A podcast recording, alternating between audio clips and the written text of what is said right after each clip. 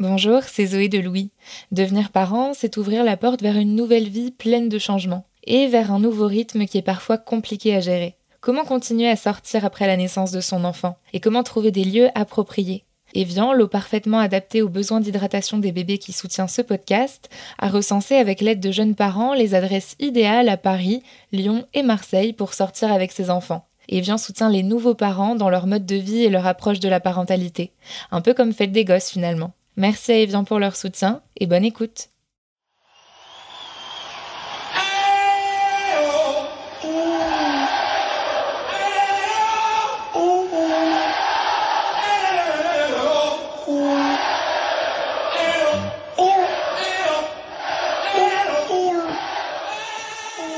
Je sais ce que vous pensez. Vous aimeriez que ce bébé, qui vocalise sur Freddie Mercury, soit le vôtre. Moi aussi. Enfin, le mien, il pourrait. Je vous ai dit que mon fils était un génie Pas un génie comme le vôtre. Un futur Mozart, quoi. Ça se voit déjà, en fait. Il a un truc avec la musique. Par exemple, quand il écoute les crocodiles, eh ben, il tape des mains.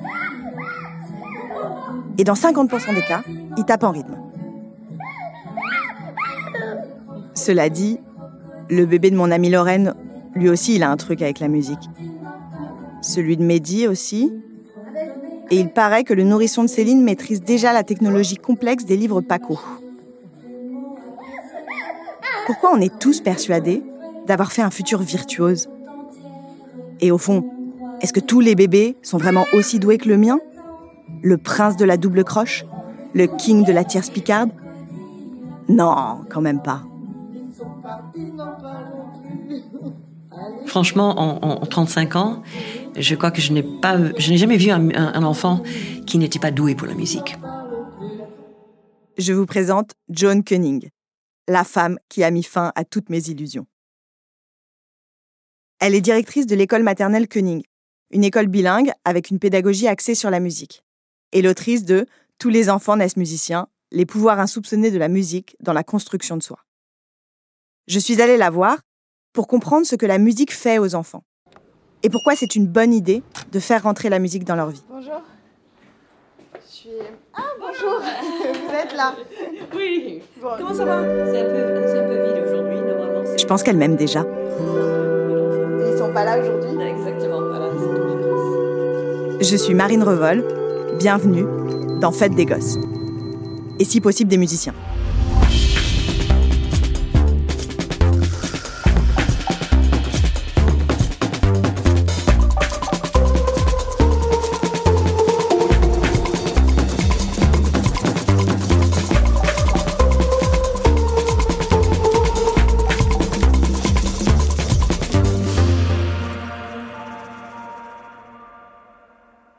Vous dites que tous les enfants naissent musiciens il faut imaginer que euh, le bébé naît avec son système euh, auditif quasiment entièrement développé.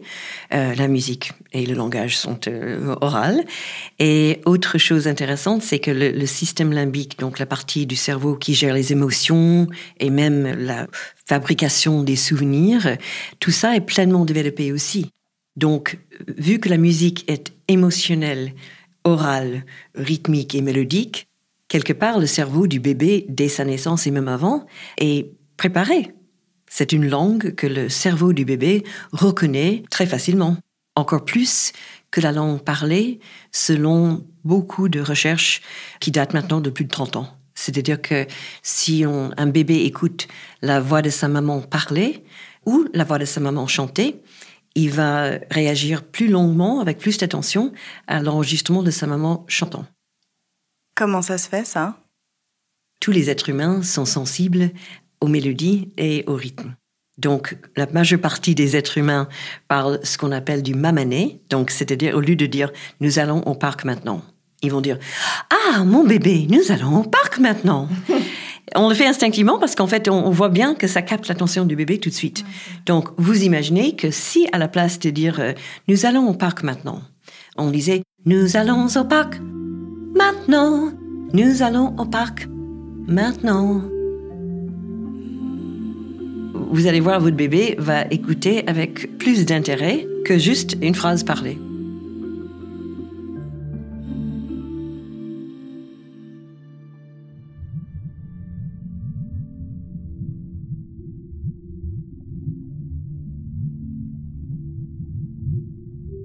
La première année de vie d'un bébé, la musique est un puissant outil de communication.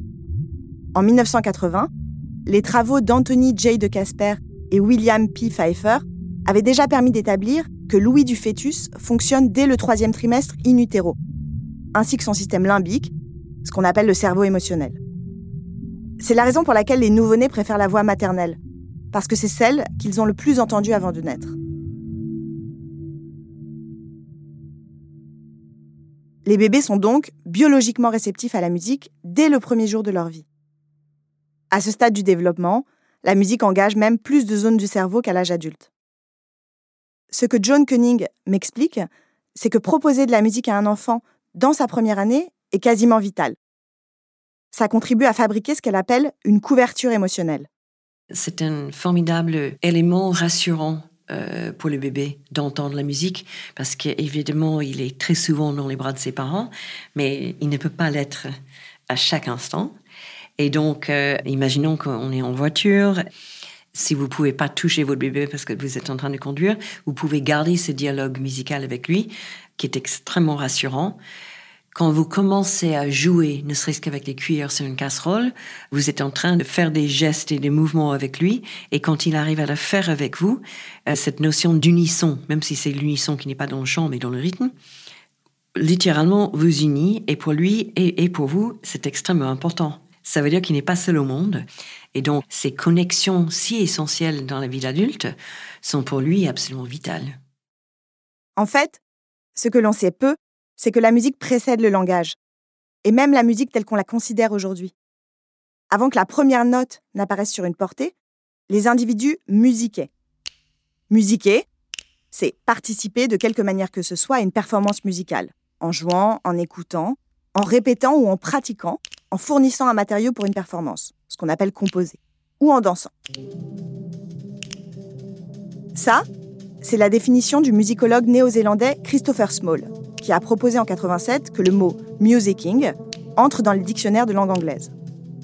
Ce qu'il veut dire avec ce mot, c'est que faire de la musique, c'est bien plus vaste que de jouer des notes écrites sur une partition.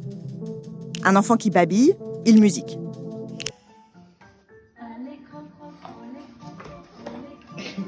Et être encouragé à musiquer, comme on est encouragé à jouer, à fabriquer, à patouiller dans les premiers mois de sa vie, ça permet à un enfant de coexister, de rentrer en contact avec les autres. Je me souviens, il y a des années, dans la première incarnation de l'école de musique, je jouais un petit minuet de Bach. Et je voyais une petite fille euh, qui avait 18 mois, euh, dont les parents n'étaient pas musiciens. Elle prenait ses gestes comme si vraiment elle était en train de danser comme une danseuse baroque, un petit minuet. Et j'étais émerveillée, mais je me suis dit, c'était absolument incroyable. Et en fait, je pense que le, faut comprendre le lien entre la musique et, tout ce qui est moteur chez l'enfant. La musique entre quelque part et titille les centres moteurs et donne envie à l'enfant de bouger. Et souvent, et spontanément, ils bougent avec la musique comme s'ils étaient les petits chorégraphes. Et tout ça est, parfaitement naturel et, et spontané.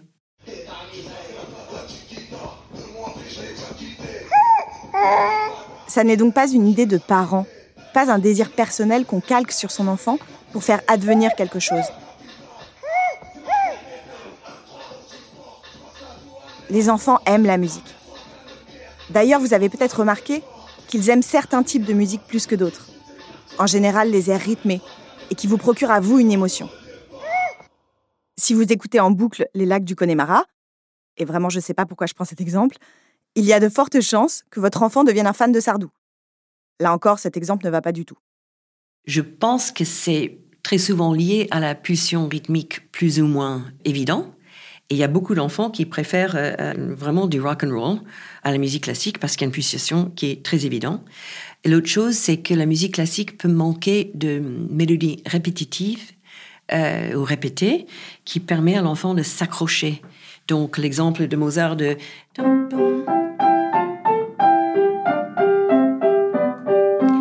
il y a des mélodies simples qui se répètent et donc l'enfant, quelque part, il a, il, a quelque chose sur lequel il peut s'accrocher.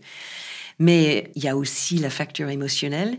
Si ses parents ou la personne autour de lui adore telle ou telle chanson, tout le langage corporel et émotionnel va refléter cette passion pour la chanson.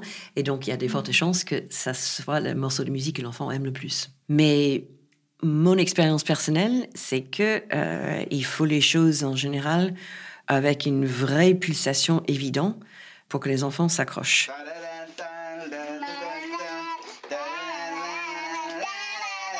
Et euh, si vous regardez sur YouTube, il y a une centaine de vidéos prises avec les bébés en couche qui dansent devant Freddie Mercury, qui chante We will, we will rock you.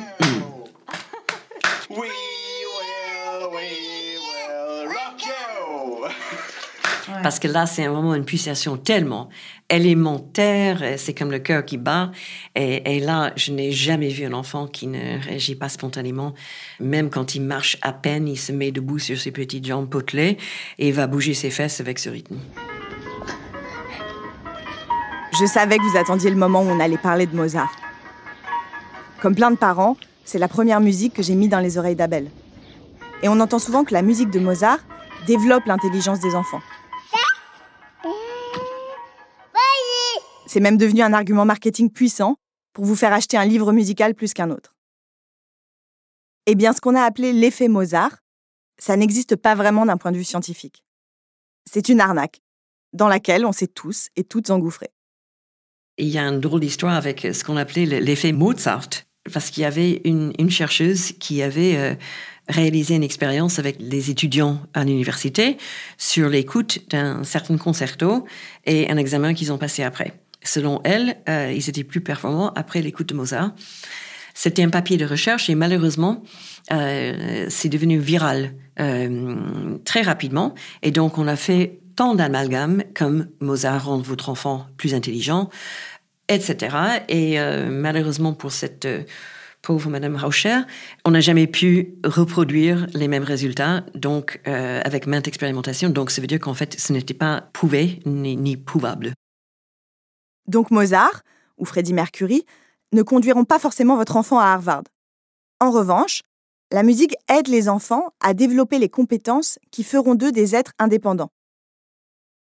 Dans Le pouvoir de la musique sur le cerveau des enfants et des adultes, le neurologue et neurophysiologiste Pierre Lemarquis démontre par quel mécanisme, dès la petite enfance, elle contribue au bon développement de la motricité et de la coordination, mais aussi à l'apprentissage du langage et de l'écriture quasiment tout le monde dans les pays développés a appris l'alphabet avec tam pam pam pam euh, donc A B C D U F G. Alors le donc on a tous la preuve que ça entre et non seulement ça ça y entre mais ça reste. Euh, donc c'est un très bon exemple de l'apprentissage qui est accéléré et rendu plus pérenne par la musique. Donc en fait, quand on aborde tout ce qui est rythmique, qui est essentiellement aussi des, fractions et des, multiplications, etc., on le fait en mouvement. Donc il a aussi dans son corps ces sensations. Donc tout ce qui est mathématique, qui est abordé euh, en chant et en gestuel, instaure quelque part un, rapport avec les chiffres qui est basé sur le corps. On, est en train de découvrir que les, mauvaises notes en français, selon les études, enfin les, examens de PISA en France, sont liées au fait qu'il n'y a pas de compréhension viscérale des éléments de base mathématiques. Donc je pense que c'est quelque chose qui pourrait être introduit dès l'école maternelle avec des très bons résultats parce qu'on crée vraiment la base de la pyramide.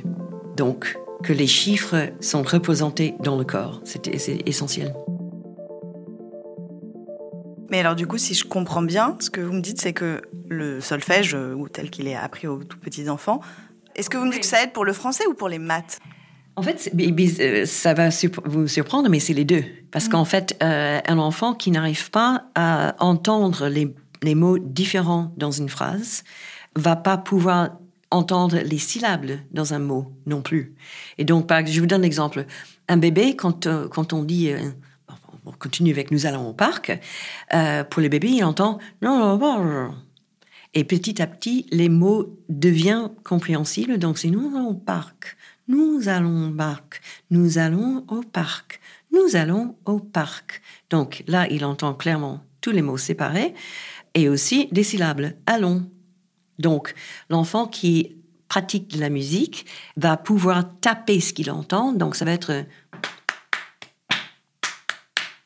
Nous allons au parc maintenant. Et ça peut se transcrire en écriture rythmique. Et euh, nous, ce qu'on voit, c'est que quand on fait ce genre d'exercice, on est en train de, euh, à la fois de peaufiner la compréhension rythmique, mais aussi insister sur le fait que dans une phrase, il y a aussi des rythmes et l'enfant va avoir besoin de justement d'entendre ces rythmes et d'entendre les syllabes au sein d'un mot pour pouvoir les écrire et mmh. lire.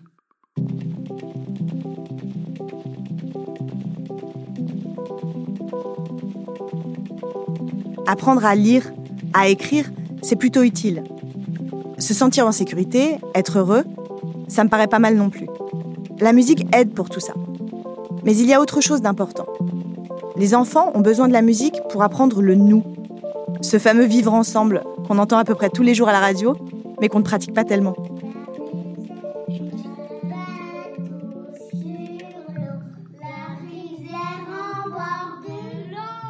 Petite, je chantais dans une chorale. Eh bien, chanter ensemble, rechercher l'unisson, comme on le disait tout à l'heure avec les parents dans la voiture, ça ne tisse pas juste sa propre couverture émotionnelle, ça m'a aussi appris à faire groupe, à jouer collectif. Est-ce que c'est pour ça qu'à l'heure où je vous parle, j'ai toujours pas mis le chauffage? Je ne sais pas. Mais j'aime bien me dire que ça, plus mon découvert, ça a aidé. La musique n'a pas seulement des effets positifs sur l'acuité mentale, mais aussi sur le développement social et émotionnel. Sur l'empathie, en fait. Si vous prenez un groupe de cinq ou six enfants, ils ont une petite construction musicale à jouer ensemble qui peut juste être euh, Juste ça, sur plein d'instruments différents, sur un xylophone, accompagné par un piano c'est cet effort que les enfants vont fournir pour être synchronisés, qui est absolument une des clés de la voûte. Parce que pour se comprendre en tant qu'être humain, il faut pouvoir quelque part se synchroniser physiquement l'un avec l'autre. Donc, l'enfant qui pratique la musique très tôt, il est en train d'observer les autres, de les écouter, et surtout, très souvent, à la fin d'un petit exercice, on fait ce qu'on appelle une cadence finale et on fait faire quelque chose comme. Alors, ça, vous reconnaissez tout de suite que la morceau est terminé, mais ça peut vous surprendre, mais les enfants de deux ans le reconnaissent aussi, parce qu'ils ont déjà une euh, éducation musicale par l'écoute passive, parce que toutes les chansons folkloriques et pour enfants se terminent exactement de la même façon. Donc, ce qui est extraordinaire, c'est de voir un groupe d'enfants de, de deux ans qui étaient joyeusement en train de taper sur les instruments, et dès qu'ils entendent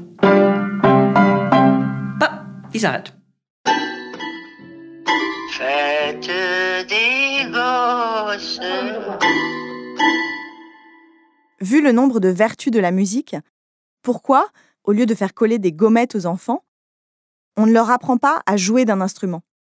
C'est une très grande question parce que nous avons maintenant euh, plus de trois décennies d'études scientifiques euh, qui prouvent que la musique est un, élément constructeur chez l'enfant et qui mène vers un tas de, choses très positives dans son développement. Alors pourquoi on ne le fait pas? C'est simplement parce que cette information est relativement récente et je trouve que les programmes n'ont pas encore suivi. D'ici 30 ans, à mon avis, ça va faire partie de la vie à la crèche. J'espère que ça va faire partie de la vie à l'école maternelle aussi.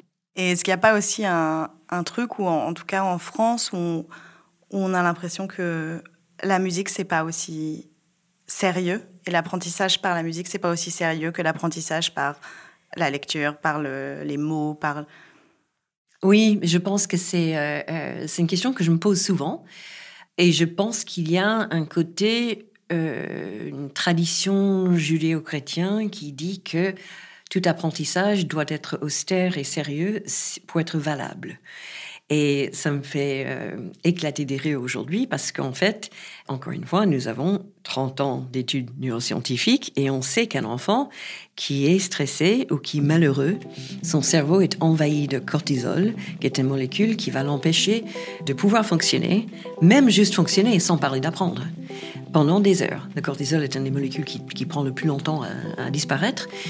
Et j'ai appris ça après avoir dit quelque chose il y a à peu près 20 ans, je disais euh, l'enfant qui rit est un enfant qui apprend ou euh, laughing child is learning child. Et donc euh, je, disais ça juste après une observation de beaucoup d'enfants, mais c'est intéressant qu'on le sait aujourd'hui. Un enfant ne peut pas apprendre s'il n'est pas heureux. Donc ça remet en question, je trouve, cette notion d'austérité qu'on a, pas uniquement en France, c'est la même chose aux États-Unis. Euh, dans beaucoup de pays, on favorise tout ce qui est science et technologie à la place de la musique. Bon, la bonne nouvelle, c'est quand même qu'on peut le faire individuellement. On peut intégrer la musique à la vie d'un enfant, et même très tôt, sans notes et sans mélodie, avec le premier duo.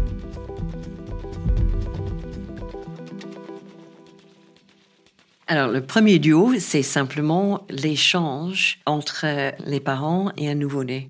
Et donc, euh, au début, il y a une totale absence de parole. Donc, l'échange peut être dans les mimiques, dans les gestes, mais beaucoup euh, par la voix aussi. Il y a beaucoup de parents qui vont euh, parler au bébé en disant Oh, oh, tu aimes beaucoup ça Oh, tu aimes bien voir le soleil Et petit à petit, il y a un échange. L'enfant va répondre. Il va dire quelque chose qui peut sonner comme.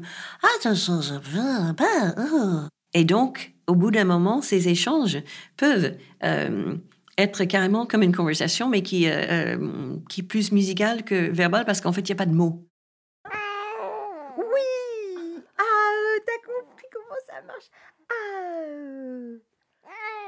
Donc, ce premier duo, vu l'absence de parole de l'enfant, euh, qu'est-ce qu'on a? On a les cordes vocales, les mélodies, les rythmes, l'inflexion, la tessiture. Oui, oui, bravo. Et donc, en fait, euh, ça peut être rythmique aussi. Quand l'enfant peut maîtriser, peut tenir un cuillère dans la main, euh, qu'est-ce qu'il va faire? Ben, il, Assis dans sa chaise haute, eh ben, il va le taper sur la chaise haute. Pour créer un dialogue, John Koenig conseille de créer des jeux d'appel-réponse. C'est quoi un jeu d'appel-réponse Est-ce que vous pouvez me, donner un exemple? Ah bah, le plus simple, c'est euh, dans un concert de rock, on dit Eh oh Et tout le public va chanter Eh oh Voilà. Ou comme Patrick. On aurait pu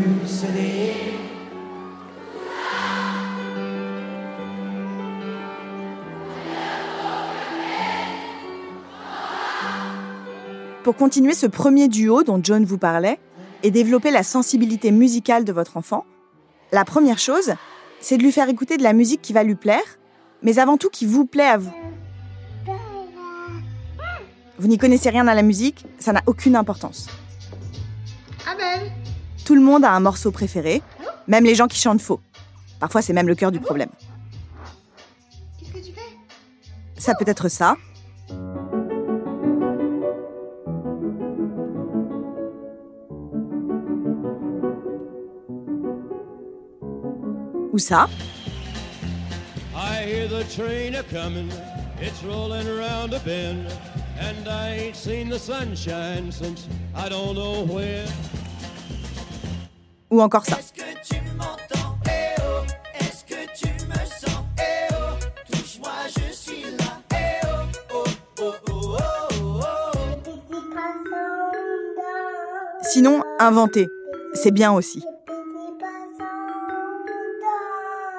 Tout ça, c'est donc si on n'a pas de compétences particulières, mais qu'on possède un peu de goût, de motivation ou quelque chose pour diffuser de la musique.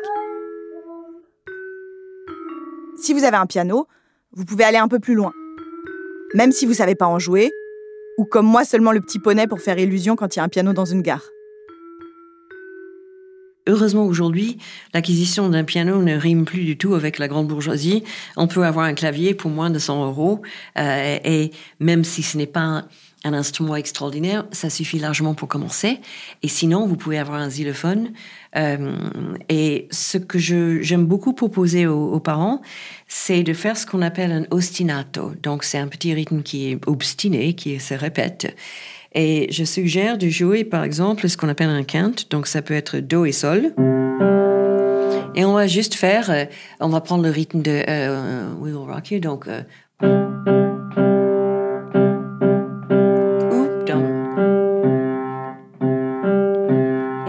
votre enfant à aller au piano et jouer n'importe quoi. Et l'enfant va se mettre à faire tout. Et petit à petit, ce qu'il fait euh, euh, avec ses mains va partir de. Euh, j'ai du mal à faire tout en même temps, mais. et va partir de quelque chose qui est comme ça. Peu importe, mais quand vous jouez à côté de lui, c'est déjà pas mal, c'est déjà très beau. Même juste une seule note sur le piano avec un rythme.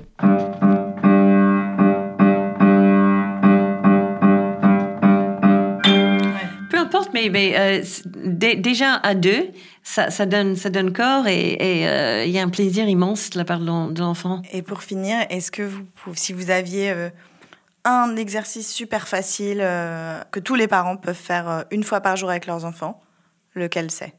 Je pense que ça serait euh, faire comme une espèce de rap avec son enfant.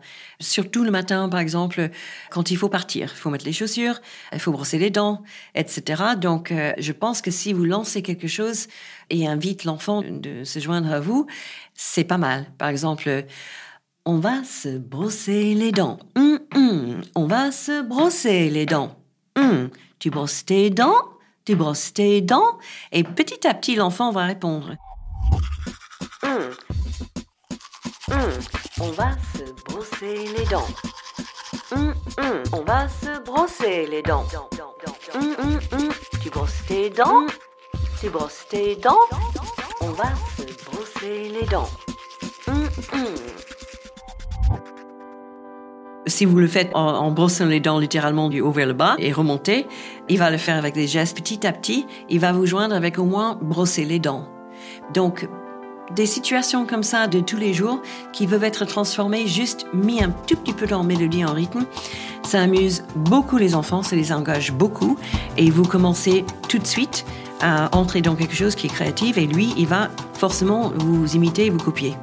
du coup, il va se laver les dents peut-être. Il va se laver les dents, il va essayer de mettre ses chaussures, euh, mais surtout, il va être concentré sur ce que euh, vous faites ensemble.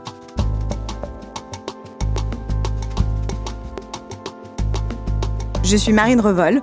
Vous venez d'écouter Fête des Gosses. Oh là là, doucement. Et un peu de Queen, de Patrick Bruel, de Mendelssohn, de Johnny Cash et de Tragédie. Non, non, non, non, non, doucement avec les instruments. Doucement. J'espère que ça vous a plu et à vos voisins aussi. Non Cet épisode a été réalisé par Anna Bui. Toujours la même chose, le cerf. Hein. La musique a été composée par Jean Thévenin. Si vous aimez ce podcast, Dites-le nous avec plein d'étoiles et de commentaires. Et envoyez-nous vos questions et vos remarques à hello@louismedia.com.